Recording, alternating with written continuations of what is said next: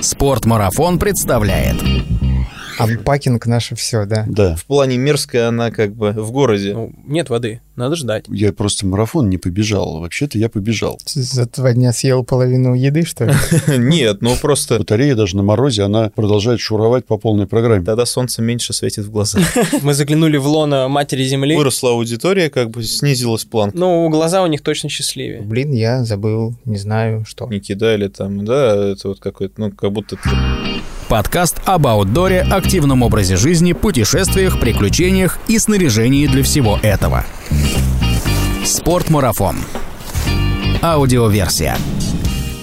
Всем привет и спасибо за лайки, подписки и комментарии. Это Артур Ахметов и подкаст «Спортмарафон. Аудиоверсия». Сегодняшний выпуск будет новым экспериментом в этом сезоне. Примерно полгода назад я первый раз задумался о таком формате выпусков, и вот наконец идея дошла до реализации. Теперь примерно раз в две недели мы с моим коллегой Владимиром Глинкиным будем приглашать в студию гостей и обсуждать с ними те важные события, которые произошли в нашем магазине, в индустрии путешествий и всего того, что так или иначе касается аутдора и активного образа жизни. Сегодня нашими гостями стали Сергей Савельев и Андрей Хачатуров. В непринужденной обстановке мы обсудили московский марафон этого года и его красочный финиш, новинки нашего магазина, эксклюзивные часы Корос и туристические резиновые сапоги Викинг и Треторн, 300-километровый соло-поход Сергея из Верхнего Учкулана в Архыз и вокруг Архиза, дни туризма в спортмарафоне и премьеру фильма про экспедицию нашей команды на вулкан Амбрим в островном государстве Вануату, а также год с момента запуска подкастов и почему у меня появилась новая рубашка Мамут.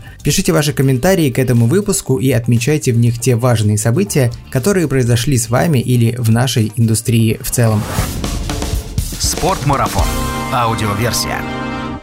Привет, Вова. Привет, Артур. Как настроение у тебя? Великолепное, отличное настроение. Хороший, да, сегодня день у тебя? Да, очень насыщенный и продуктивный. Не будем раскрывать все детали, почему ты сидишь и улыбаешься. Думаю, думаю, что нет.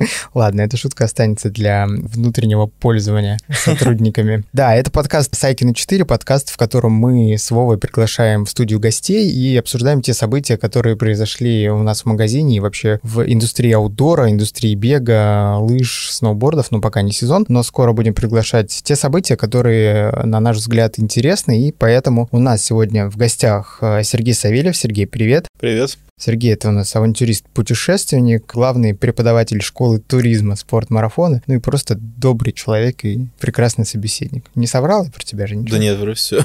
Да, и Андрей Хачатуров. Андрей вы тоже знаете по подкастам спорт-марафона, ультрамарафонец, эксперт в беге, человек, который говорит, что все проблемы в жизни решает бег, проблемы на работе – беги, проблемы дома – беги, проблемы с бегом – беги. Так, да? Ну так и есть, и тебе привет.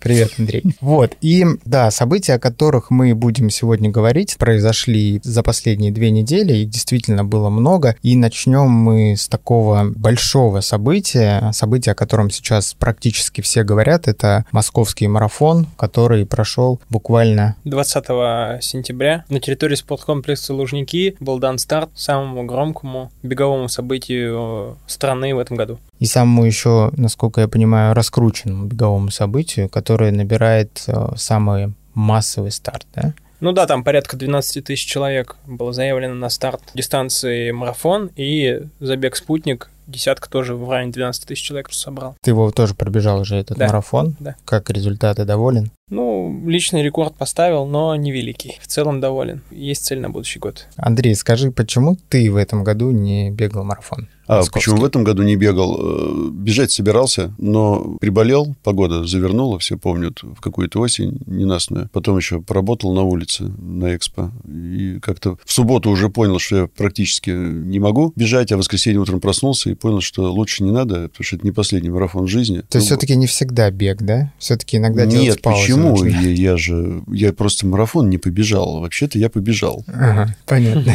Но надо было очень рано вставать. Я встал, э, ну, проснулся в очень таком плохом простуженном состоянии. Старт ведь ранний московского марафона. Мгм. Не стал я двигаться в ту Андрей, сторону. если Да. мне не изменяет память, в одном из наших первых подкастов про бег, по-моему, ты говорил, что твоя как раз беговая вот эта вся история начиналась с одного из первых московских марафонов. Э, Моя беговая история в длинном беге начиналась, на московском марафоне, тогда у него было 4М, Московский международный марафон мира. Это был 88 год прошлого века, с гордостью говорю я. Круто. Сколько марафонов ты пробежал уже за свои? Ну, я после 20-го где-то их считать перестал. Я помню результаты, помню результат первого марафона и помню лучшего. Андрюха, у меня вопрос. А сколько тебе было лет на первом марафоне и какой 26. был результат? 26, и первый результат был 3,56. И где-то я два года бегал с примерно таким же результатом, потом резко приблизился к трем часам, потом перешагнул за них. А когда ты из трех часов вышел, сколько лет было? Из трех часов вышел я года через четыре. Второй год был без прогресса, там 3,49, это ни о чем. И очень тяжелый, он тяжелее был 89 год, чем 88 Слушайте, а скажите мне, я вот не разбираюсь в этом, может, те, кто будут слушать, тоже не разбираются. А вообще средний, ну, что считается таким... Среднего нет. Есть Ну, Кип- имеется в виду любительский результат. Е- Есть э, Кипчога, который выбежал из двух часов недавно, да? Да, То есть это... это вот был прорыв в мире, были две с минутами, а любители они разные. В мое время, когда вот я начинал марафонный бег, но это было давно, как бы считалось, что, ну, 4 часа считалось медленно. Нормальный любитель такой считался 3.30, это вот результат нормального любителя. Сейчас чуть-чуть стало больше народу бегать, и, ну, длинный бег, и марафон в том числе, и как бы, ну, стало подвигом уже перебраться через 4 часа, да, то есть это как бы знаковое. У нас был знаковый туда. То есть ж- То, что не удалось воевать. да, да, но ничего, удастся еще.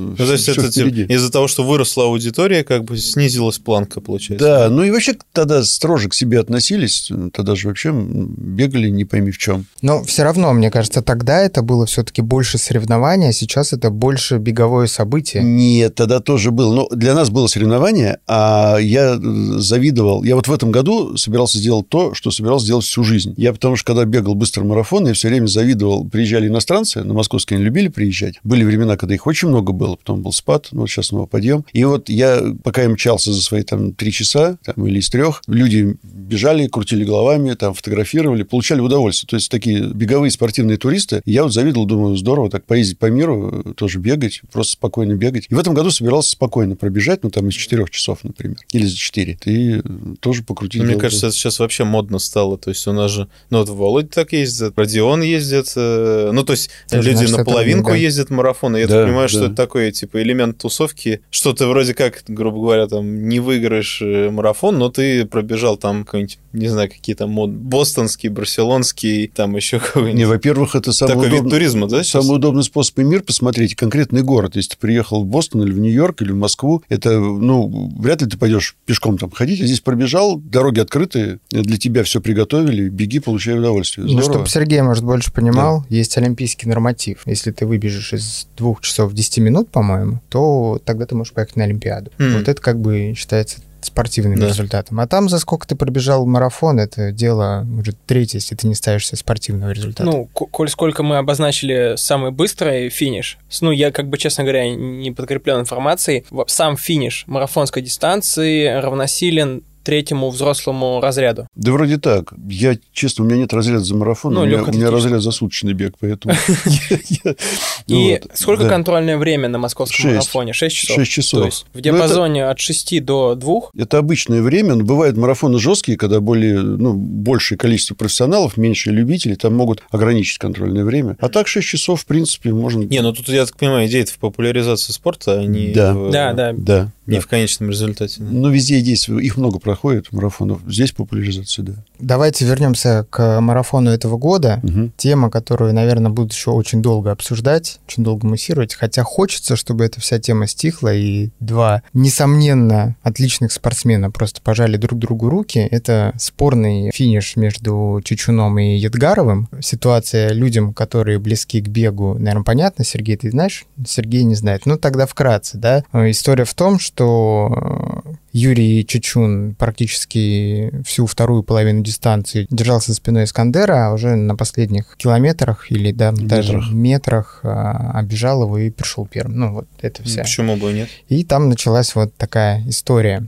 переливания, не же знаю, классика, может ты быть... бежишь в этом, Да, в пятне, как бы, в Вот. ветровом. и- тут не хочется э, принимать э, в сторону ни того, ни другого. Это спорт, э, спорт высоких достижений, люди зарабатывают на этом деньги, и если все было в рамках правил и в рамках приличного поведения бегунов, то, по-моему, все нормально. Вот именно для этого мы пригласили Андрея, чтобы он объяснил нам, все ли там было в порядке, и Ну, Андрей не судья, но я, я сразу могу придраться к твоим словам. Угу. Э, спорный финиш. Так. Это неправильное определение. Ну, финиш да. был бесспорный. Угу. То есть один победил, второй пришел вторым. А спорность ситуации, ну, действительно, если так э, рассуждать с дивана, ну, или ну, кто-то считает себя знатоком, что за спиной человек шел, потом э, вышел. Но как бы нет правил, запрещающих бежать группой, и это не было каким-то лидированием, что человек одного там вели, там, сменяясь. Хотя тот же Кипчога, который мы вспоминали в начале, когда он делал свой рекорд из двух часов, его конкретно вели писмейкеры всю дорогу, и можно тоже сказать, что его рекорд не засчитан, потому что его там от ветра прикрывали. На самом деле, Кипчога бежал своими ногами, а писмейкеры менялись всю дистанцию, а он бежал всю дистанцию. Перебегал кучу народу. Да, попробуй бежать за грузовиком, там, я не знаю, за человеком, за ротой солдат. Какая разница, ты бежишь своими ногами. За грузовиком Есть... это ты любишь по 100 километров бегать. Не знаем этого В Армении в горах я фуру обгонял на серпантинах, э, причем очень нравилось вызывать такой в глазах. Дело не в этом. Дело в том, что э, если человек не ставил подножку там на последних метрах, чтобы выбежать вперед, если там не, не выталкивал с дистанции кого-то, а просто обогнал, ну, значит, у него было больше сил от спорт на самом деле. И э, спорность ситуации э, может возникнуть в том, что, ну, ушел бы раньше, да, там, или как-то, но я вот специально послушал э, мнение одного из участников. Он сказал, что, ну, у него такого заранее плана не было, но потом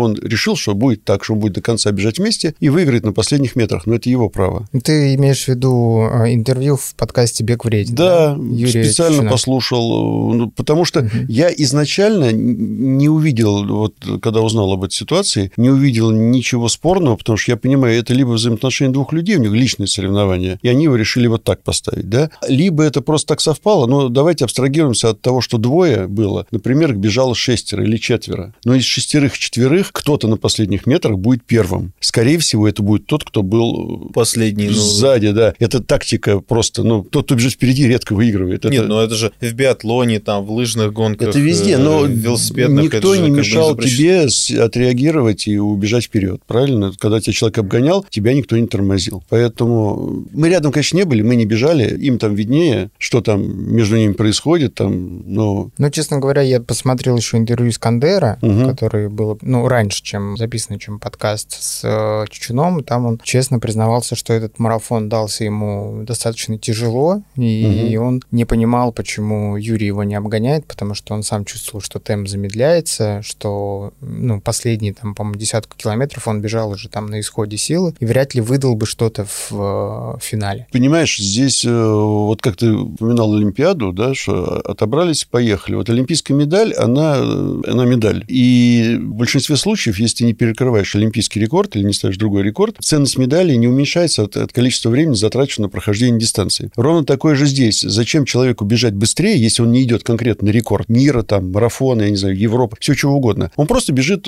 для одного темп менее комфортный, для другого более комфортный. Они оба бегут в этом темпе. Тот, что бежит с комфортным темпом, он считает, что ему удобно, нафига бежать быстрее, тратить лишние силы. А тот, кто упирается, не понимает, что тот его не обгоняет, но он же не знает тоже, хорошо ему или плохо. Но это нормально. Тяжелая дистанция, за марафон можете что угодно случиться, человек мог бежать, бежать и упасть. Только что он был прекрасный, тот раз и силы его покинули. Поэтому здесь я считаю, что когда не было какой-то там подножки, когда не было там реальной какой-то подлости, да, которую все видели, человек вот одного оттолкнул там или догнал с бейсбольной битой, там отогнал, напугал, там вот и, финишировал. А остальное все спорт, спорт. И здесь много можно эту тему рассуждать, я думаю, рассуждать не надо. Если у ребят есть между собой проблемы, они, наверное, скорее сами разберутся между собой и все. Ну, коль сколько мы говорим про спорт, угу. что ты скажешь насчет бравады жеста Юра, когда он пересекал? Вот жест единственное меня... Но дело в том, что вообще, э, я понимаю, жест напоминает это американское отдание чести. То есть я, э, вот когда это увидел, а меня единственное в этой ситуации смутил именно жест. То есть то, что кто-то вышел вперед и финишировал первым, это нормальная ситуация в спорте. По моим понятиям, думаю, он, ну, жест был не издевательский, он мог показать другой жест, да? Слушай, мне кажется, что это, этот это... жест был больше похож, как будто он смотрел вдаль. вдаль да. А, я, а я так понял, Где что это как вот американцы даже у нас без фуражки руку не прикладывают, да, а там вот, вот так честь отдают. То есть я подумал, что он, наоборот, честь отдал. То есть тут, опять же, может трактовать по-разному. Наверное, ну, это же потом спросить. красиво. Но,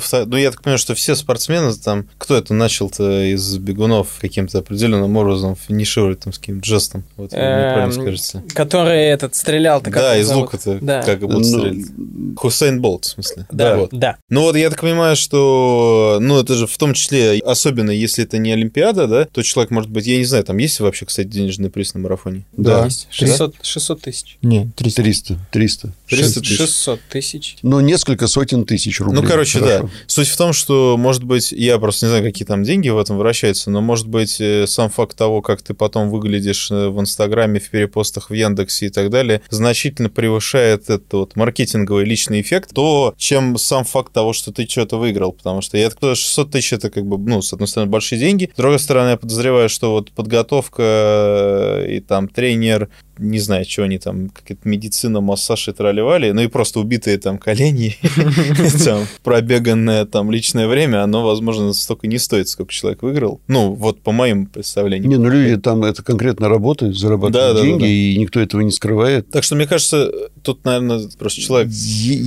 хочет, Нет, запом- ну, ну, хочет красиво выглядеть на, э, На Мы фотографии. можем сколько угодно гадать. э, Было то, что было. Я считаю, что победа была нормальной победой, когда человек просто победил на последних метрах или на первых метрах. Это потом уже в пользу бедных все остальные разговоры. Жест можно двояко трактовать или трояко, но опять же, пусть этот жест объяснит сам, кто его сделал. Я не увидел в нем ничего оскорбительного. Может быть, кто-то вид оскорбительный. Может, человек это вообще помнит. Да, а, но мы все запомнили зато реаль- реальный пиар-ход, все запомнили финиш московского марафона. Вообще Мы это сидим, красивый, обсуждаем. да. Вот, э, прошла уже неделя. Так да. бы, если бы он финишировал один, оторвавшись от Искандера, ну, Но- было бы, наверное, не так. Да, это совсем красиво. по-другому. У меня есть примеры, вот последний э, из бега на 100 километров. Я знаю, один из моих друзей, мастер-международник, был в сборной. Он примерно так же, но не на последних метрах, а на последних километрах э, в одном из пробегов обогнал представителя, насколько я помню, Германии. Ну, тоже тот бежал, этот за ним. И когда вот человек как стоячего обходит, ну, бывает такое, что один замер, второй обошел, вот тот просто у него руки опустились, и он уже там совсем с треском проиграл. Ну, разные финиши бывают. Ну, конечно, спокойнее, когда ты бежишь э, один, да, и тебя никто не преследует. В то же время интереснее, когда у тебя есть сила, ты себя испытываешь, ну, взял и рискнул. Ну, по мне, вот, например, бег это не очень зрелищный спорт.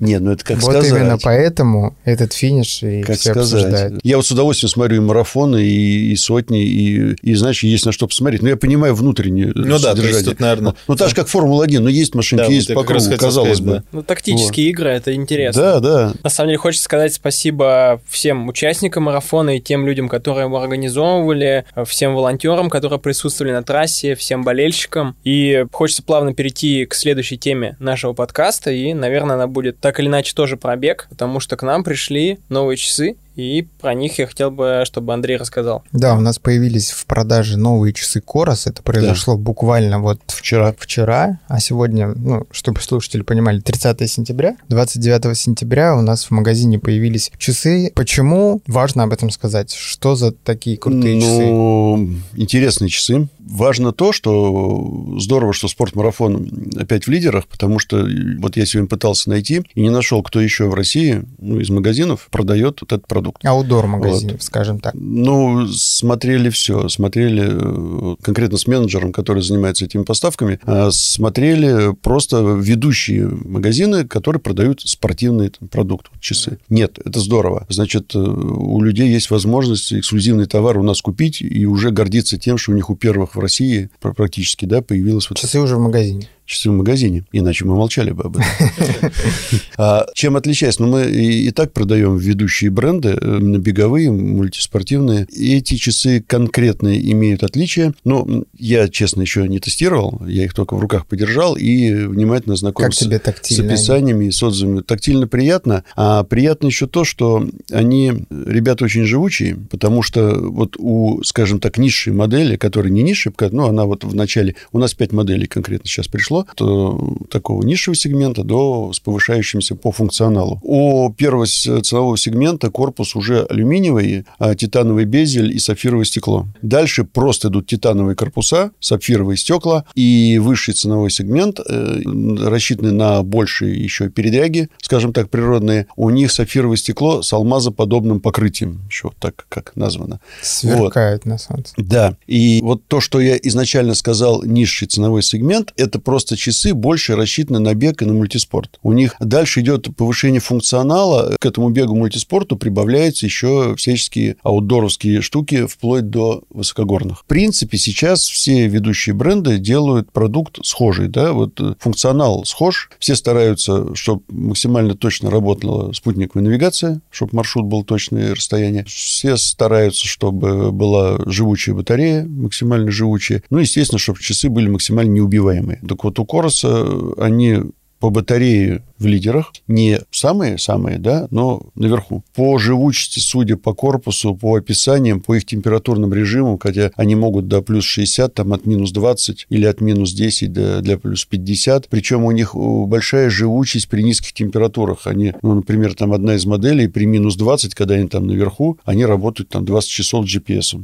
Ну, это То есть, серьезная цифра. Это очень серьезно, да. потому что батарея даже на морозе, она продолжает шуровать по полной программе. Но много у них интересных. Интересное управление одна такая кнопкой трудно назвать. Заводной головкой тоже не назовешь, но на нее похоже. И тоже в описаниях написано, что можно и под водой управлять, и в том числе и в толстых перчатках. Наши ребята уже пробовали в перчатках в магазине. Я спрашивал, специалисты-альпинисты говорят, что в перчатках, да, но не самые толстые брали, но действительно часы управляются в каких-то там экстремальных ситуациях. Но мы их будем тестировать. У нас персонал не просто ведь предлагает вам что-то, но еще и все специалисты, эксперты сами тестируют. Корос тоже есть есть тестовые экземпляры. Тоже ребята будут им серьезно заниматься, мучить эти часы всячески. Что я хочу добавить про фирму Корос. Это достаточно молодой бренд, Появились они впервые на рынке где-то лет пять назад, выпустив э, очень крутой шлем Coros Lynx, и затем анонсировали часы, и в этот момент э, все производители часов достаточно серьезно напряглись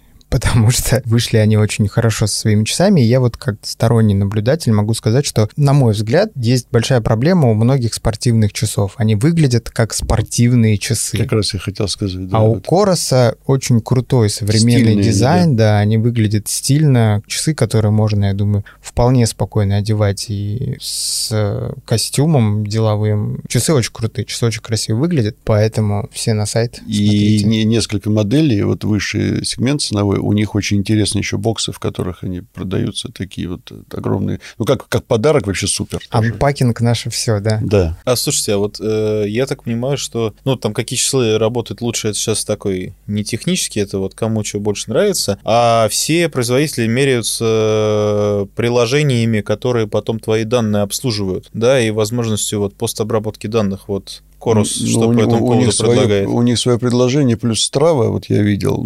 Как работает, не знаю, потому что... А, но еще никто не пробовал. Да, ну да, ну мы, во всяком случае, не пробовали. Но я могу сказать одно. Я вчера прочитал несколько обзоров и много отзывов. Пока все это очень позитивно. Вот от тех, кто пользуется, из иностранных граждан, я так понимаю, люди в восторге от этих часов. Как ты думаешь, у нас в ближайшем времени удастся потестировать что-то? И в частности тебе, потому что мне было бы интересно услышать твою такую экспертизу по использованию? Ну, у нас несколько экземпляров тестовых в магазине есть. Угу. Надо просто выяснить, когда можно будет их взять, потому что я чувствую, там очередь выстраивается, потому что интересно и людям, и восходителям, наверное, и туристам, и бегунам, потому что часы очень такие комплексные, многоликие они. Ну, коль сколько такой большой игрок появился, я бы на самом деле очень хотел бы услышать твою экспертизу. Я с удовольствием, э, потому что я для себя, как человек, который бегает, в разных ситуациях увидел там вещи полезные, и их говорят как отличные от того, что было. Ну, например, более точные показания, ну, бегаешь по какому-то маленькому кругу, да, и вот каждая дорожка у тебя будет ложиться там четко, без всяких там спрямлений, там скривлений. Но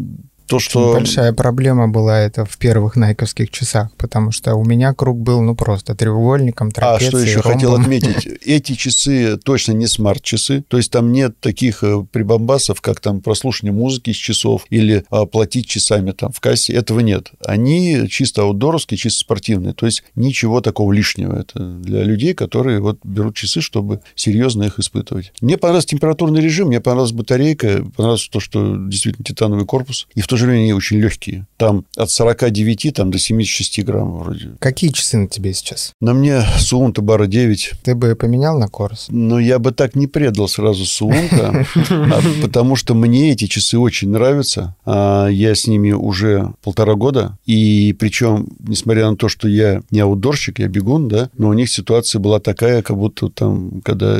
Ну, я очень здорово упал прошлой весной э, на обледенелой дороге, и другие часы просто разбились бы. А на этих даже нет следов. Вот чуть-чуть набезили под микроскопом. Ну, мне кажется, они немножко спасли твой локоть. свой. А они спасли руку, да, потому что вот, например, очки я выкинул. Очки были полностью линза процарапаны. Несмотря на то, что у меня там и лицо было разбито, и руки, но вот часы на себя приняли очень сильный удар. И когда говорят о неубиваемости, вот э, Суунта девятки, э, это правда, это на себе испытано. И, ну, как бы и батарейка, да, действительно работает. Хорошо, ждем тогда обзоров этих часов. Еще раз слушателям часы Корос. Можете уже заходить на наш сайт, смотреть. Там Ребята обзоры уже очень написаны. То есть быстро там карточки товара конкретно.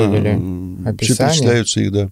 И можно от э, одной высокотехнологичной новинки уйти к другой новинке спортмарафона. Она не такая высокотехнологичная, но тоже новинка. В нашем магазине недавно начали продаваться туристические резиновые сапоги. И это вопрос, почему мы их не продавали раньше, и тут они наконец Ну, появились. на самом деле, я не знаю, это не коммерческая тайна, естественно. Суть в том, что когда мы говорим, что никто не ходит в поход в резиновых сапогах или в эвовых сапогах, это неправда, да? Них ходят, и есть много ситуаций, когда сапоги являются единственной нормальной обувью, адекватной вообще для данных условий, да? И просто в чем вещь там? У нас есть принцип, что мы ничего в ассортимент не включаем, того, во что мы сами не верим. Плюс не хотелось поставить просто какие-то абстрактные две модели, потому что современные резиновые сапоги, они трекинговые даже, на самом деле трекинговые, или там, они, хотя на них, на многих написано hunting, типа охота, по сути, это трекинговая машина такая. Там написано альпинизм на некоторых. Да-да-да. Ты расскажи вообще, вот что собой представляет современные туристические сапоги? Потому что сейчас, возможно, многие представляют себе вот этот резиновый сапог, совершенно обыкновенный, Ну, на, снаружи на он плоской выглядит подошве. как бы довольно стандартно. Вопрос только в том, что в нем есть. Во-первых, э, сапоги имеют торционную жесткость. Продольную, поперечную, всякую. То есть, короче говоря, суть в том, чтобы скрестить э, голенище классического резинового сапога с трекинговой платформой. То есть, у него есть промежуточная подошва, у него сама подошва имеет агрессивный рисунок. Да, это, значит, рисунок подошвы позволяет ходить по мокрым камням, по грязи и так далее. У нее есть, ну, в зависимости от модели, вставки жесткие в пятку и в носок. Я имею в виду не то, что вот как э, для строительных сапог, да, что там с металлический стакан, а именно там,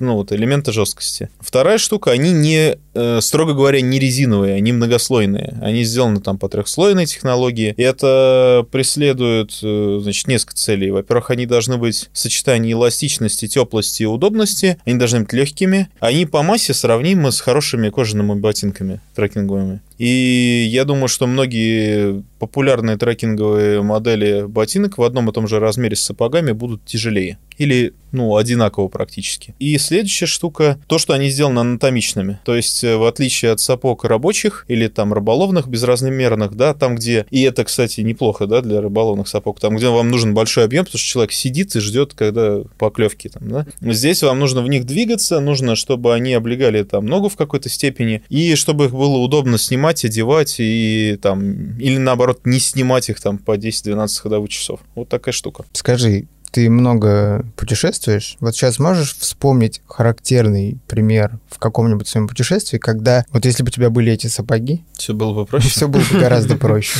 Да, конечно, однозначно. Не, я просто могу сказать, когда я просто и ходил в сапогах, собственно. И если бы были нормальные, было бы проще. Ну, не так уж долго, осталось до довольно мерзкой осени. В плане мерзкой она как бы в городе. За городом она, наоборот, классная. В этом есть романтика, когда у тебя там пасмурное небо, красная листва и много воды. Ну, ну то есть, э, если вы любите какие-то в средней полосе отдаленные места, часто это заболоченные места. Это заболоченные берега рек, озер, это высокая трава после дождя, это температура с переходом через ноль как весной, так и осенью. Весной это снежная каша, потому что еще не растаяла, осенью это снежная каша может быть, потому что еще снег не лег. И в этих условиях многие туристы прекращают ходить, в том числе потому, что у них мокрые ноги. То есть, например, вот э, я очень люблю ходить в начале ноября. Первые двое выходных случается такой эффект, когда первые заморозки, ты с вечера все еще идешь в грязи, как бы естественно, да, и по болоту, а утром просыпаешься, у тебя все закристаллизовалось, там тент палатки, на нем ледок, там все, значит, покрыл синим, и вот это вот, ну, один из самых таких моментов там для фотографов, для туристов, там для кого угодно. Люди, например, едут куда-нибудь на Камчатку, на плато Птарана, на Кольский полуостров в межсезонье и имеют возможность взять, ну, не, не мокнуть и не мерзнуть, это очень круто. Причем их можно брать и как вторую обувь, то есть не обязательно. Причем они они все ручной работы. Да, кстати, они еще, да. Что за фирмы у нас продаются? Почему именно эти? У нас сейчас, ну вот прямо сегодня у нас есть э, Викинг, и еще мы ожидаем Триторн.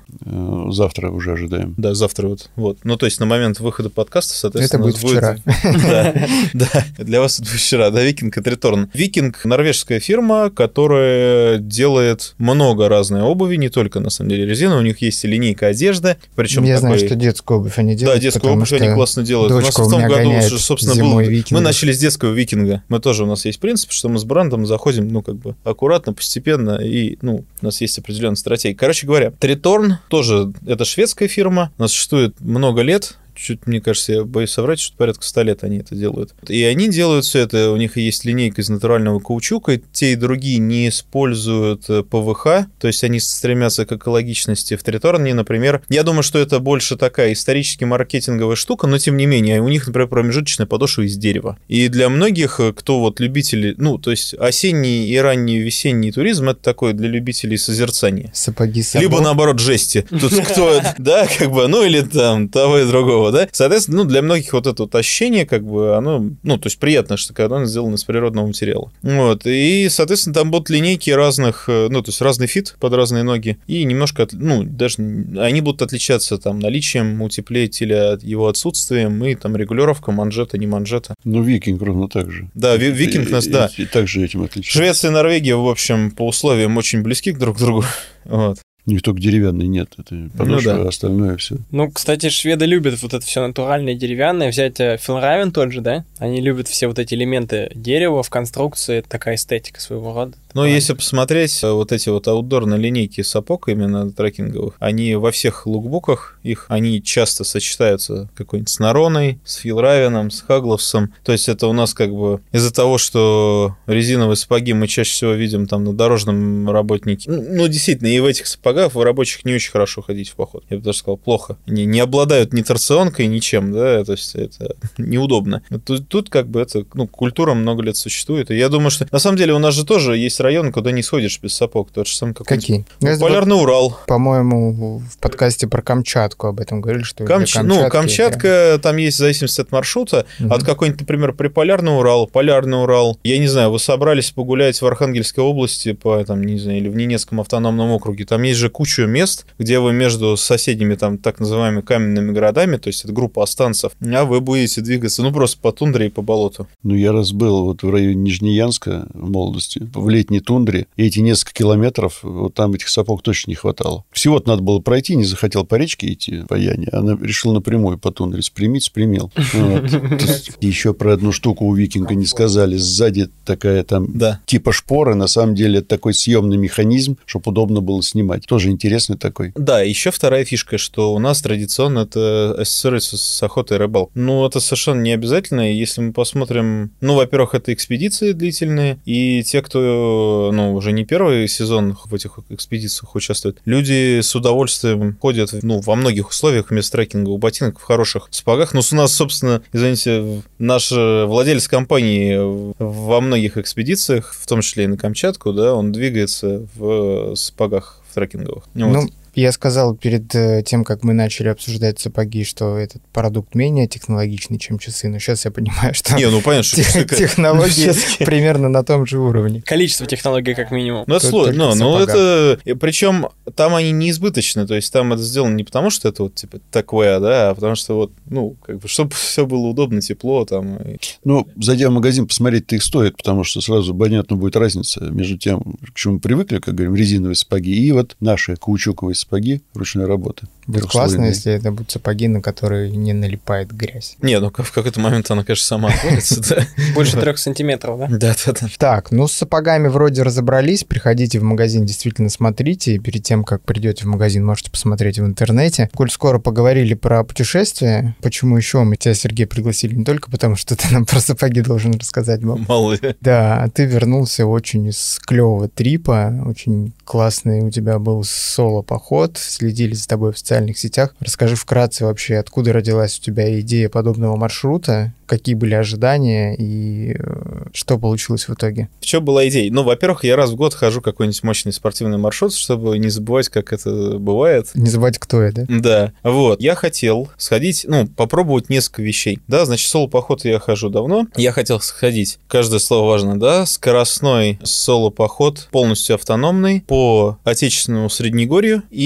в межсезонных условиях. Потому что обычно говорят, типа, легкоходы, трали-вали, летом в Калифорнии в одних трусах, значит, там, да, каждый третий день магазин. Осень Кавказ, там полная автономка, вот, и перевалы там в районе 3000 метров. Это не супер высоко, да, это там не седло Эльбруса, но для среднего пользователя это довольно, ну, большая нагрузка, да. И еще одна мысль была, э, что поскольку я снимаю много обзоров снаряжения, у нас аудитория растет, люди меня лично не знают, ну, как бы не обязаны это знать, я там не Алла Пугачева, но очень много, я не обладаю атлетичной фигурой, и народ пишет, типа, типа, парень, тебе бы на 20 килограмм похудеть, а то, типа, там, в магазин скоро не дойдешь, да, там. И тоже у меня, ну, просто, я такой именно масштабный, там, ходил 320-километровый маршрут несколько лет назад. Мне просто, честно говоря, надоело. Мне, я вот сейчас, сейчас выйдет как раз видео о моей лекции, я буду всем посылать эту ссылку и предлагать сделать так же, а потом обсудить этот вопрос.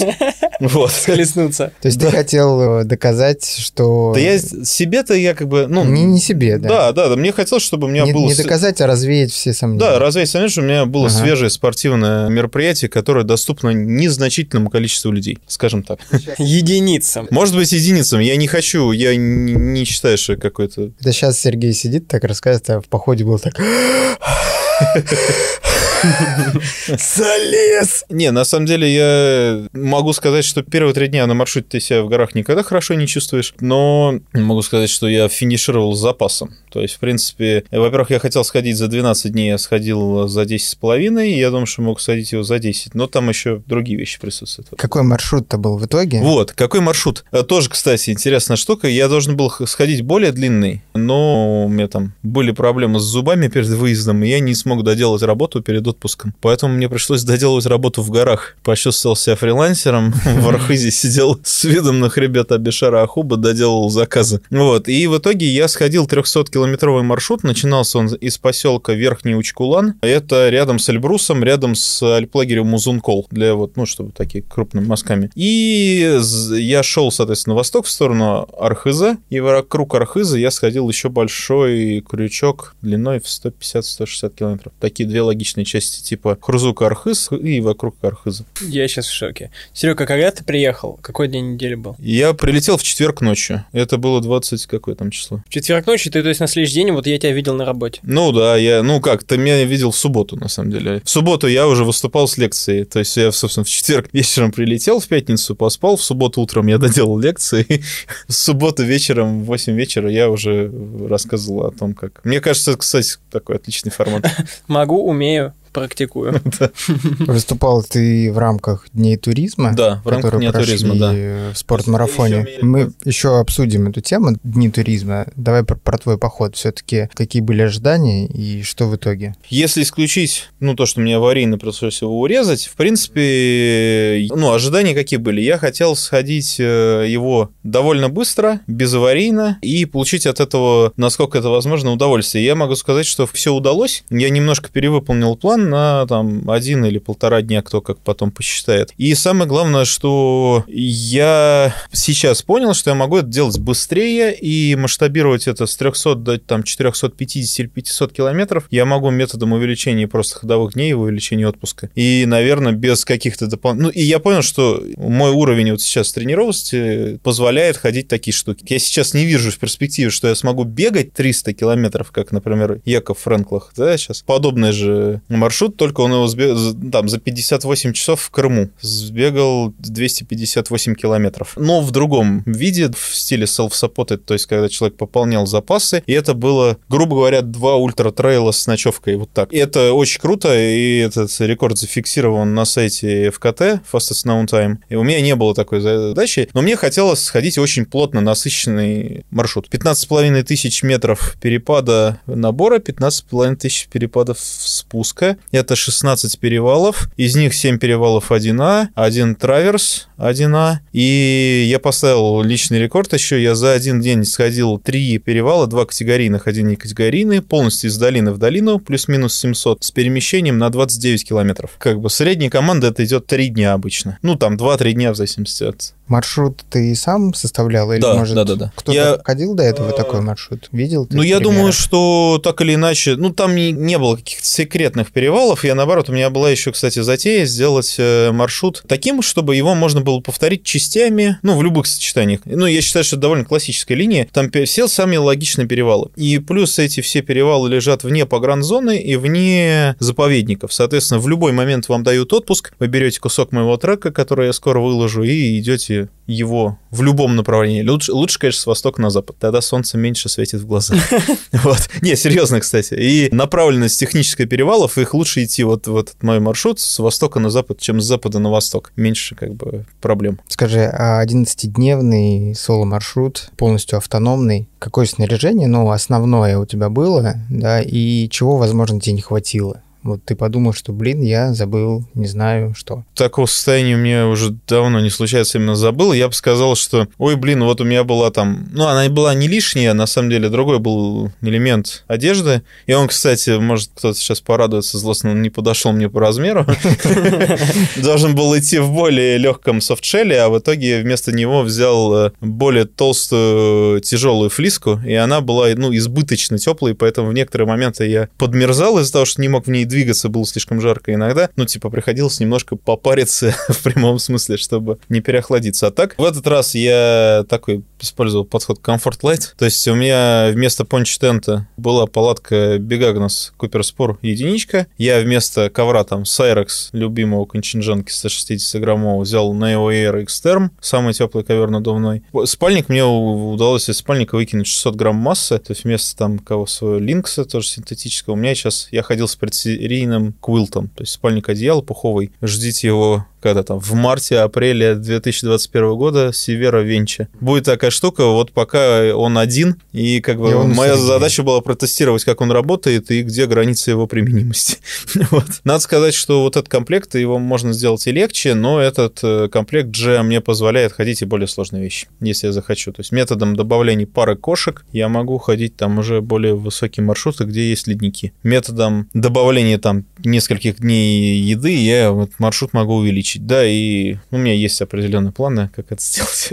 А рюкзак какой у тебя? Я брал Basque 75. Кстати, э, по поводу того, что, значит, тоже есть такая штука, что, типа, ну, в спортмарафон гламурные парни там и все такое. Э, У меня есть много рюкзаков разных, и надо сказать, что каждому рюкзаку своя задача. То есть два моих любимых рюкзака, Клатермусен Тор и Basque Light, по стоимости отличаются в три с половиной раза. И тот, и другой я использую для разных вещей, просто с Тором я хожу всякие брутальные маршруты и семейные, где я несу много, а с Баском я хожу вот такие, типа Fast and Light, когда я за счет здоровья, да, там, экономлю отсутствие каркаса. вот. У меня вопрос по питанию. Да. Что из еды ты брал с собой на маршрут и в каком объеме? Сколько килограммов еды было у тебя с У собой? меня рюкзак на старте весил 16 600, и это с 13-дневным запасом еды и с 450-граммовым баллоном газа. И, соответственно, там плюс аптечка, ну, то есть там крем от загара, туалетная бумага, мыло, ну, то есть это расходник какой-то, да. Я ем в среднем 550 грамм в день сухого продукта с учетом упаковки. На самом деле это немного. Упаковку не съедаю. Упаковку несу до помойки. И никогда ее не сжигаю на маршруте, потому что она все равно не сгорает. Это как бы самообман. Этот мусор все равно останется. Вот. Ну и, соответственно, у меня на три части, да, это треть это с леофилизированные продукты. То есть я там брал тройную точку этот э, морс, том-ям, рис с лисичками вообще. То есть вот, это очень круто вечером Что из поесть. стороной точки тебе больше всего нравится? Мне том-ям нравится. Вот. Я думаю, что, да, можно проголосовать даже Том Ям кому- в хитах, Андрюха, Да, да, one да. love. Третье это еда, которую нужно готовить, то есть макароны, овсянка, супы. И третье это то, что можно потребить на ходу, это шоколад, сухофрукты, батончики энергетические. Ну, гели я вот, не знаю, не ем, и, видимо, они мне не нужны, я так подозреваю. Ну, просто нет взрывных нагрузок, поэтому и нет гелей. Ну, Что как-то так. Самое сложное было на маршруте вот на это? Какой самый сложный момент, когда ты думал, вот как у марафонцев есть там стена, и когда ты думал, да вот зачем я вообще здесь иду? Был такое? Мне кажется, примерно на пятый час движения у меня была мысль, я, то есть... Пятый а, час, первый день? Первый день, да. У меня, как сказать, туризм, в отличие от многих видов спорта, а, это борьба не с соперником, да, это борьба с самим собой. Да, с природой бороться бесполезно, я считаю, что это вообще неправильный посыл, а именно вот со своими как бы физическими возможностями. Я знал, что мне, чтобы ходить 300 э, километров за ну, планируемые мной 12 дней, мне нужно ходить 25 в день и плюс-минус 1400 метров в среднем. И когда я через там 5-6 часов первого дня понял, что я за сутки схожу 16, и это только первый перевал, то как бы, ну, у меня был такое внутреннее состояние, что типа вот я уже как бы в первый день уже не в графике. Вот, и потом, на самом деле, где-то на третий день я сделал больше тридцатки, и там я и вработался, и как бы высота, и, и ну, и потом все, все шло проще. Ну, понятно, масса рюкзака еще уменьшается, акклиматизация увеличивается. И вот когда... За два дня съел половину еды, что ли? Нет, ну просто через три дня ты несешь на полтора килограмма меньше. То есть твой рюкзак на 10% легче. Ну, представляешь, ну ты вот э, на 10% похудел, да, или там 10% от роста там моего этого 17 сантиметров. То есть это на самом деле вроде как немного, но это много, ты это на плечах ощущаешь. Когда последние дни у меня был, ну, практически пустой рюкзак, я, конечно, уже мог себе позволить другие вещи. Вот. Серега, как неудивительно, ты вот сейчас сказал, что в соло-походах, в отличие от соревнований, от бега, в частности. Ты борешься только самим собой, что нет соперников, и упомянул, что три дня идет как бы вырабатывание, я это ломкой называю, а потом ты либо сломался, либо пошел, да, и не только рюкзак легчает, еще и тебе легче. Вот в длинном беге, ну, тот я, который имею в виду за сутками, многосуточно, либо многодневки, ровно та же самая ситуация. Во-первых, соперников нет. Некоторые старты у нас даже называют самопреодоление. Например, 10-суточный бег в Нью-Йорке, самопреодоление. Так и есть. И тоже на вторые, третьи сутки, у меня это было и в многодневках, когда вот я Армению бежал, и на многосутках. Но это разный чуть бег. Именно вторые и третьи сутки э, у тебя происходит ломка, причем у меня вот было жутко, когда сутки длится, когда ты не понимаешь, где ты находишься и вообще зачем это делаешь. А потом приобретаешь крылья и летишь. Не только рюкзак становится легче, как у тебя, но и вообще, в принципе, организм похожий у нас это все похоже. И идешь за преодолением себя и за и пониманием себя. И согласись, ты когда идешь, да, ты внутрь себя залезаешь и о себе что-то узнаешь. Ну, да. И о мире, на мир по-другому смотришь. mesaj Так, ну, Серег, спасибо тебе большое, что поделился. Ждем отчета. Да. И ждем скоро выйдет э, на нашем YouTube-канале твоя лекция, которую да. ты провел в рамках Дней туризма, которые прошли на прошлых выходных в лектории спортмарафон. давайте о них, о днях туризма поговорим было там еще одно крутое событие. Это премьера фильма про экспедицию команды «Спортмарафон» на остров Амбрим государство Вануату. Это где-то очень далеко. А где именно, я думаю, Вова, ты расскажешь, потому что ты был одним из участников этой экспедиции. Да, ну, собственно, Вануату находится, так если по карте посмотреть, то недалеко от Австралии, это в океане. За Австралией, если да. от нас смотреть. Да, если от нас смотреть, то за Австралией. Фактически это с той стороны глобуса, где нет континентов, там тоже живут люди. И вот на один из островов, где находится два действующих вулкана, которые находятся в спящем режиме, отправилась наша экспедиция. В рамках Дней туризма прошла премьера. Ну, Дни туризма проходят на ежегодной основе у нас. Мы проводим ряд образовательных лекций. И вот, собственно, вечером 26 сентября у нас была премьера фильма. Практически год назад мы отправились в экспедицию, можно сказать, в, в неизвестность. И вот э, был фильм. В ближайшее время он будет доступен в наших социальных сетях и на канале YouTube. Скажи твои эмоции при просмотре фильма, насколько всколыхнули воспоминания? А, несмотря на то, что прошло такой существенный период времени, там много где побывал, а, самый главный маркер я всплакнул. Это большая заслуга нашего режиссера, видеографа экспедиции Аслан Замрумова. Отличный монтаж, отличная музыка. Всем рекомендую посмотреть. Посмотрите на всех наших членов команды. Мы все раскрыли с разной стороны. Экспедиция состоит из шести человек. Это все шесть сотрудников нашего магазина. Даша Киселева, наш контент-менеджер категории горные лыжи, пишет самые очаровательные познавательные обзоры горных лыж, которые можно посмотреть на канале YouTube Витрина. Дина Романова — это менеджер интернет-магазина, именно она комплектует ваши интернет-заказы и, собственно, делает так, чтобы из пункта А в пункт Б, а точнее из корзины сайта это попало вам в руки, занимается, собственно, этим она. Сам э, режиссер и видеограф Аслан Замрумов. Ренат Бекулов — это эксперт из э, отдела бивачного снаряжения, человек, который комплектует вас самыми правильными палатками, которые закупает Сергей Савельев.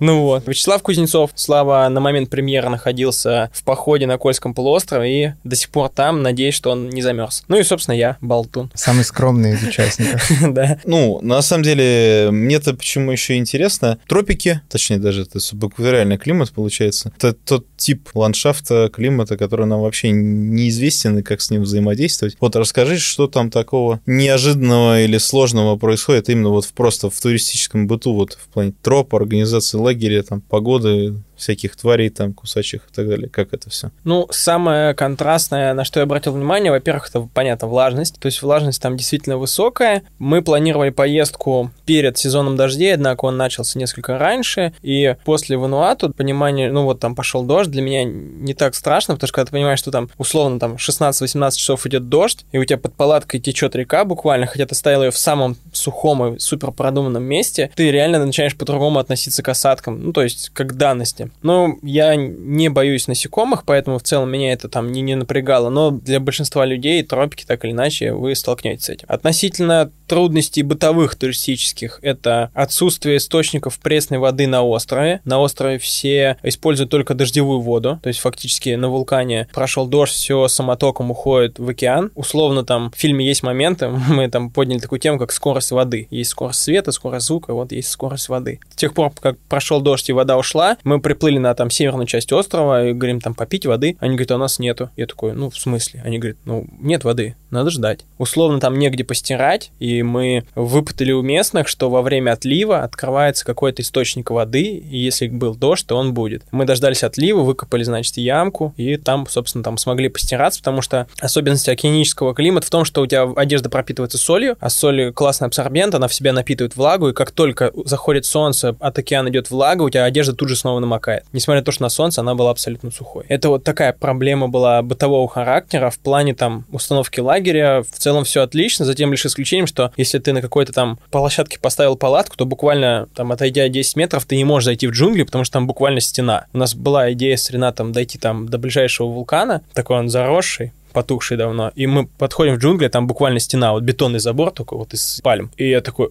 ну, то есть я такого в жизни никогда не встречал, хотя... Любая подмосковная дача. Нет, нет, нет. Я ходил много дремучих лесов, всяких буреломов, но там прям буквально стена. Ну, в целом все, наверное. Абразивный вулканический грунт, который вы можете встретить в любом регионе с вулканами, там, из формата Камчатки. То есть, Эльбруса. Да, Камчатки, Эльбруса, вот все это точно сказывается на том снаряжении, которое нужно брать с собой. Ты слово, слово «они» применял, то есть население, вот «они» какие? Меланезийцы, они добрые, искренние и не такие, как мы себе представляем. Они счастливые. Ну, то есть, когда я отправлялся в экспедицию, у меня была мысль, ну, то есть, кто из нас счастливее? Мы с вами, люди, которые строят небоскребы, стремятся зарабатывать, быть популярными, делиться там своим опытом, или люди, которые наслаждаются тем, что имеют, довольствуются манго, бананами и общением друг с другом живым. Твой вывод? Ну, глаза у них точно счастливее. Но при этом все мечтают про кава-бизнес. Кава-бизнес — это условно алкогольный бизнес из самодельного алкоголя, вроде нашего самогона. Друг между другом торговать или не по островам соседям? Ну, они по, по соседям островам распространяют. Это такая, ну, это big dream. Как там вообще относятся к туристам? Как к явлению? То есть насколько это диковина или туристы в Ануату это абсолютно привычная история. Ну, Вануату находится в государстве 83 острова, если не ошибаюсь, со столицей Порт-Виллой. Там достаточно большой объем туристов из Австралии, из Новой Зеландии, поскольку это бывшая колония. Туда даже приезжают французы, там некоторые французы остаются на постоянное место жительства. То есть в целом там как бы... Но это турист, который приезжает на лайнерах круизных. А, на самолетах прилетают, то есть там есть... А я имею в виду именно вот туристы, которые с рюкзаками прутся зачем-то в жерло Ну, изначально, когда все видели, мы ехали со снаряжением, снаряжением, с баулами, с веревками, все немножко так нас там косо смотрели, и когда узнавали, что мы едем на Амбрим, а у них это Black Magic, Черный остров, черная магия, все так с опасением нас смотрели и старались с нами меньше коммуницировать. Ну, так или иначе, туристы есть, но они больше всего едут на остров Тана, чтобы посмотреть на вулкан Ясур, который является туристической достопримечательностью. Максимально снарядившись, они идут туда. Ребята из состава экспедиции также посетили этот вулкан для того, чтобы понять, что, что это такое такое, но вот мы спускались в менее популярный вулкан на острове Амбри. Тебя первый вулкан ты вообще жизни? Нет, я в этот же год был на Камчатке, но настолько дикий вулкан, когда ты реально понимаешь, что ты стоишь на земле, и здесь, скорее всего, никого до тебя не было. Ну, то есть, ты, ну, то есть, тут буквально никого не было. Но это же еще разные вулканы, да? Я, по генетике, я так понимаю. Да. Я знаю, как это теоретически должно выглядеть, но живем я никогда не видел. Ну, на самом деле, точнее, там Рената Бекулова никто не выразится. Мы заглянули в лоно матери Земли. Ну, то есть, это буквально ты начинаешь вслушиваться в шум, который выдает вулкан. И ну, мне сложно описать, наверное, сейчас в аудиоверсии свои эмоции. Смотрите фильм, да. А вот, слушай, там э, и в фильме это присутствовало, и на обложке. То, что вы в респираторах, в противогазах, да, как работали. Вот расскажи вообще, как ощущение вот именно вот дыхание, взаимодействие с вулканом, вот и насколько это, ну, Одно дело, действительно, ты спускаешься там куда-то, да, там, ты, ну, то есть у тебя есть же альпинистский опыт. И другое дело, ты ну, в средствах индивидуальной защиты, то есть ты уже сам воздух может быть ядовитым, и как это вообще ощущается, сама затея это? Буквально, как я говорил, что мы ехали в неизвестность, потому что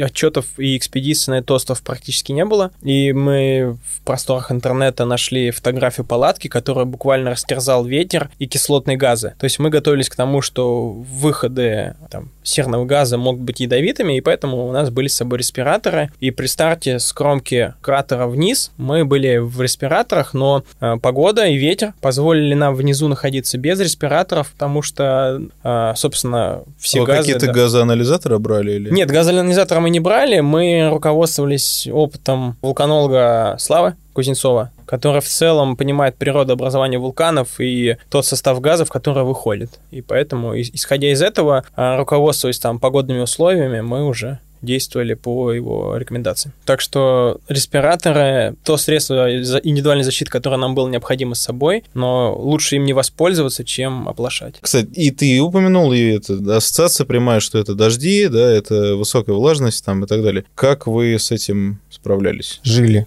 Жили, да, вообще? Ну, первое — это мембранная одежда, без которой и обувь, без которой было бы проблематично. И наверняка главный вопрос, много туристов пользуются рейнкамером, то есть чехлом от дождя на рюкзак, но я им не воспользовался ни разу и расскажу почему потому что вся наша группа была экипирована рюкзаками итальянского бренда Ferrina, модель Dry Hike 48 плюс 5. Это лучший рюкзак из рюкзаков, которые я бы мог взять с собой в экспедицию. Это жесткий каркас, это вентилируемая спина, которая не позволяла потеть мне во время того, что высокой влажности, и там в фильме видно я буквально насквозь мокрый. И это герметичная конструкция, он с клапаном, но при этом имеет скрутку, молнию быстрого доступа, и она герметичная. Короткая история. Мы со Славой идем, значит, под дождем, насквозь мокрой. Идем буквально по реке, потому что все тропы от вулкана это фактически водостоки. Ну и Слава, значит, говорит о том, что нужно бороться с возможностью появления траншейной стопы. Это когда кожа, собственно, отходит от плоти, и надо, в общем, споласкивать ноги там и так далее. А ботинки у нас мокрые, потому что через верх заливается, мы по пояс там местами шли. Ну и, значит, Слава снимает рюкзак, ставит его буквально в ручей. Я говорю, Слав, там, ну, вода. Он говорит, нормально. Ну и буквально рюкзак ни разу не промок, несмотря на то, что реально там больше 12 часов шел дождь. Палатки мы брали три. Хиллиберг, мы брали Ферина и мы брали Бегагнес Куперспор Expedition. Ну и все палатки провелись с э, отличной стороны. В целом нам было комфортно. Они отличаются все по конструкции, по внутреннему объему полезному. И мы со Славой спали в самой компактной палатке в Ферина. И в целом все ребята остались довольны. Ну вы с форсом, да, ходили? Да, мы ходили с форсом. Он классно вентилируется. Конечно, хотелось бы больше внутреннего объема, когда экспедиционный формат, где нужно размещать какое-то снаряжение и два э, мужчины, собственно, могут так с трудом там переворачиваться в палатке. Я вам перед экспедицией впарил лишние 300 грамм палатки. Э, э, Серега, я тебя люблю. В общем, у нас стоял вопрос брать э, палатку Хильберг с маркером GT или регулярную. Ну и понятно, что когда ты идешь, рюкзак у нас весил с веревкой, мы брали 400 метров веревки. Ну, в общем, там больше 20 с провизией, со всеми делами он весил, особенно когда намокал. Ну, веревка, бухта веревки намокает. Ты вроде 300 грамм, это существенно, да? Но в тамбуре можно готовить. Там лежат все вещи сухие. В нем можно спокойно в него залезть. GT, Серега, я тебя обожаю. Ренат, Аслан, просто любят тебя. Ну что, я думаю, ждем с нетерпением выхода фильма. Следите в соцсетях. Вова обязательно сообщит дополнительно, когда выйдет фильм. Год назад была экспедиция, это почти год назад. Да. Чуть меньше года, если не ошибаюсь. Потому что я знаю, что ровно год назад мы в спортмарафоне вставили свои 5 копеек, запустили проект подкастов. Именно 1 октября это случилось. И э, этот год для меня был, наверное, самым творчески насыщенным во всей моей 19-летней радиоистории, потому что выдать 90 выпусков за год — это было тем еще творческим испытанием. И я рад, что вот сейчас мы пришли к такому другому формату, который, я надеюсь, в новом сезоне нашим слушателям придется по душе. Вопрос. Да. 90 выпусков — это буквально два выпуска в неделю. Так и было. С некоторыми небольшими перерывами, которые были связаны там с моей непродолжительной болезнью, но и в отпуск тоже надо было немножко сходить. Ну, то есть буквально два вы- выпуска в неделю — это монтаж, это запись, это договориться верно. записи с другим, подготовка вопросов, обработка. Ну, я бы с ума сошел. Это постоянно вот эта вот карусель. Я почти сошел с ума, честно скажу. Поэтому отпуск у меня был целый месяц, но вот подкасты вернулись. Ну, то есть реально это было еще плотнее за счет отпуска и болезни, да? То есть больше двух в неделю. Ну, по несколько писал в день же, потом выпускал. Ну, поскольку для меня это, ну, я всегда говорю везде, что я не аутдорный человек, там, спортом я когда-то занимался, да, но к аутдору я имею отношение только то, что мой брат является очень клевым фотографом и путешественником, да. Это все мое отношение к аутдору. И для меня это история, которую я раскапываю для себя, да. Мне интересно, почему вот вам всем не сидится дома, почему вас куда-то когда-то всегда несет. Поэтому это такая была творческая и интересная история. Наверное, это именно меня и подпитывало весь этот год. А кто, это, не, наверное, некорректный вопрос, но кто из э, спикеров понравился тебе больше всего вот, по душевности? Вот кто, кто из них бо- больше всего тебе запомнился? Я не смогу ответить на Каждый этот из нас вопрос. сидящих был в твоем да, подкасте каждый- аудиоверсия. Каждый из вас был. Поштучно, да? Не, ну все же разные. Да, тут сложно. Не, ну вот именно тебя, как человека далекого от аутдора, я почему и спросил. Или, может, что, что тебя впечатлило, да, там, как раз какой-нибудь там. Я сейчас вообще жалею, что я про подкасты упомянул.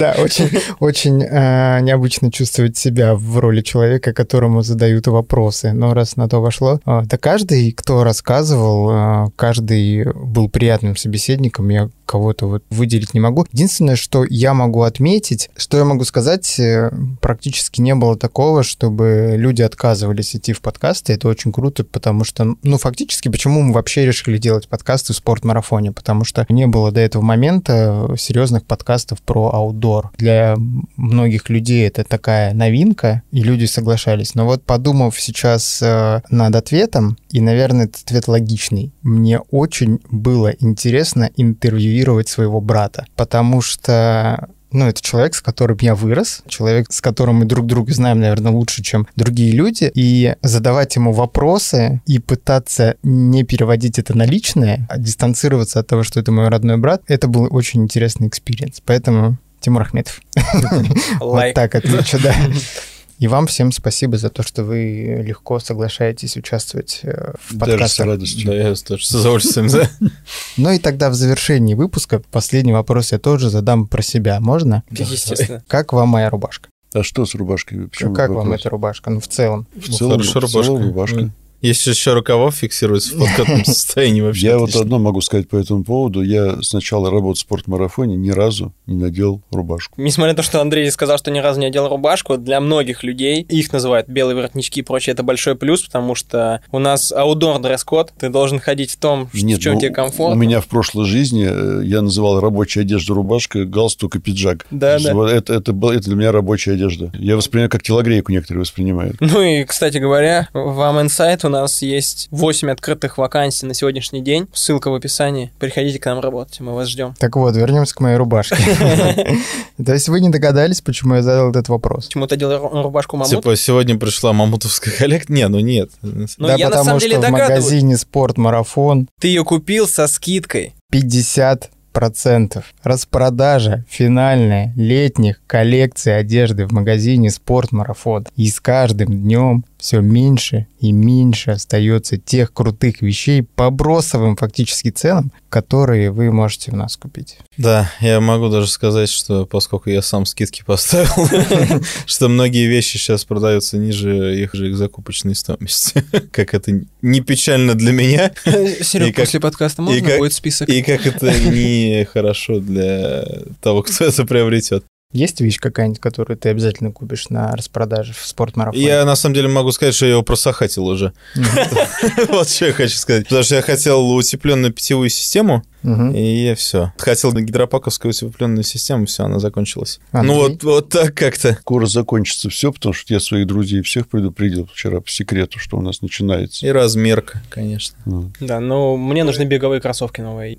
Там уже приглядел Асиксы. Ну, приглядел слово неправильное. Надо Отложить. брать ну, потому что я сейчас пишу подкасты, и у меня нет доступа к сайту. Приглядываться нужно уже потом к ним, когда взял. Я как бы уже планирую бежать. Все, ребят, спасибо вам большое, что пришли. Спасибо, что позвал. Классный выпуск получился, надеюсь, полезен будет нашим слушателям. Если вы чего-то не услышали в этом подкасте, напишите, что бы вам хотелось еще услышать, в частности, ваше отношение к той ситуации, которую мы разбирали в начале. Но, пожалуйста, без оскорблений той или иной стороны, просто как вы смотрите на эту оскорбления нас ситуацию. тоже как Да. рассматривающих ситуацию. Да, вообще всячески будем рады лайкам, комментариям, репостам и вашим вопросам, ну и, конечно же, подпискам. Вова, с тобой встретимся, я надеюсь, недели через две в этом же подкасте, который называется «Сайкин 4», спецвыпуски аудиоверсии, в которых мы обсуждаем события аудора и нашего магазина. Пока!